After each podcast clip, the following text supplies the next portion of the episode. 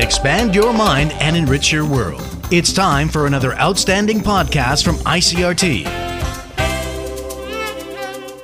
I'm Nancy Sun with today's episode of Easy News.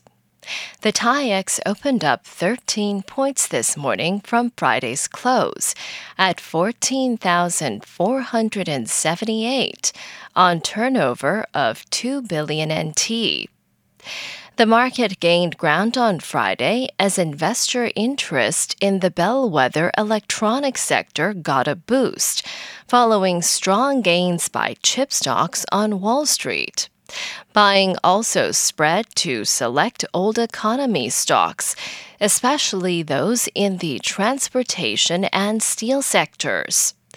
However, the upturn was limited amid lingering concerns over a possible recession as interest rate hikes continue worldwide.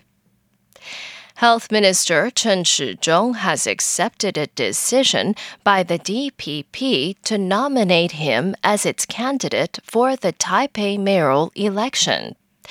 In a statement released to local media following his nomination, Chen says, When the responsibility comes, I will shoulder it.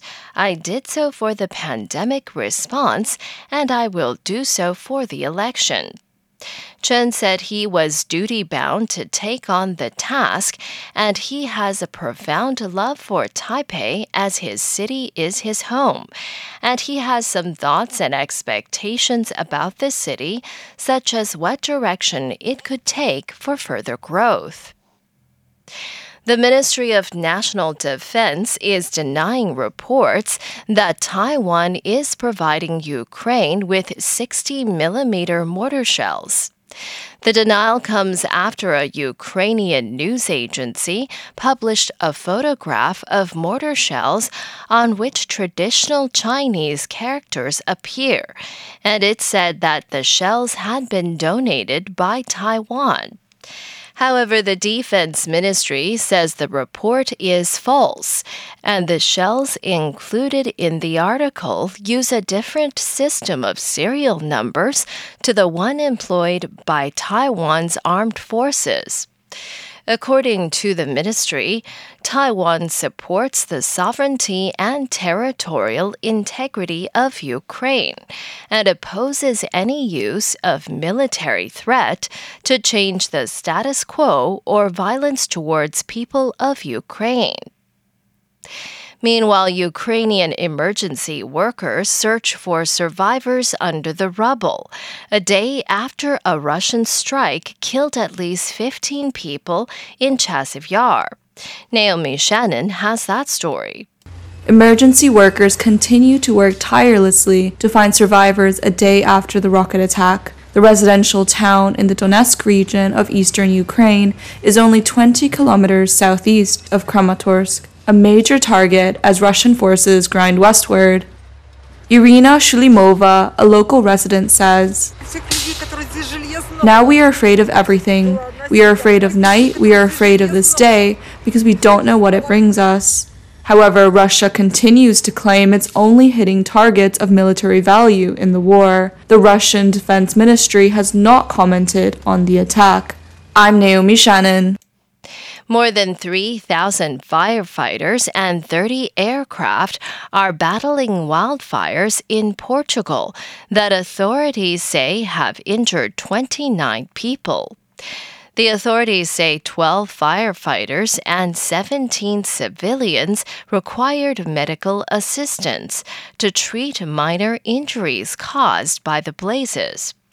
Portugal's Civil Protection Agency says the firefighters were combating active fires on Sunday. Portugal's Prime Minister and President both canceled trips abroad to stay at home with the drought stricken nation under alert for fires and more hot weather. Portugal has already adopted restrictions barring public access to forests deemed to be at special risk, banning the use of farm machinery, and outlawing fireworks. And Canada's federal industry minister is summoning telecoms executives following an outage at Rogers Communications that disrupted mobile and internet services across the country, hampering several crucial services. The minister says he will meet with industry executives, including Rogers' chief executive officer, and discuss improving the reliability of networks across Canada. The widespread disruption began Friday morning and lasted until at least 15 hours. It paralyzed much communications across sectors, including healthcare, law enforcement, and the financial industry. Many 911 services could not receive incoming calls. And that was the ICRT news. Check in again tomorrow for our simplified version of the news, uploaded every day in the afternoon. Enjoy the rest of your day. I'm Nancy Sun. Hey there. I hope you've enjoyed today's episode.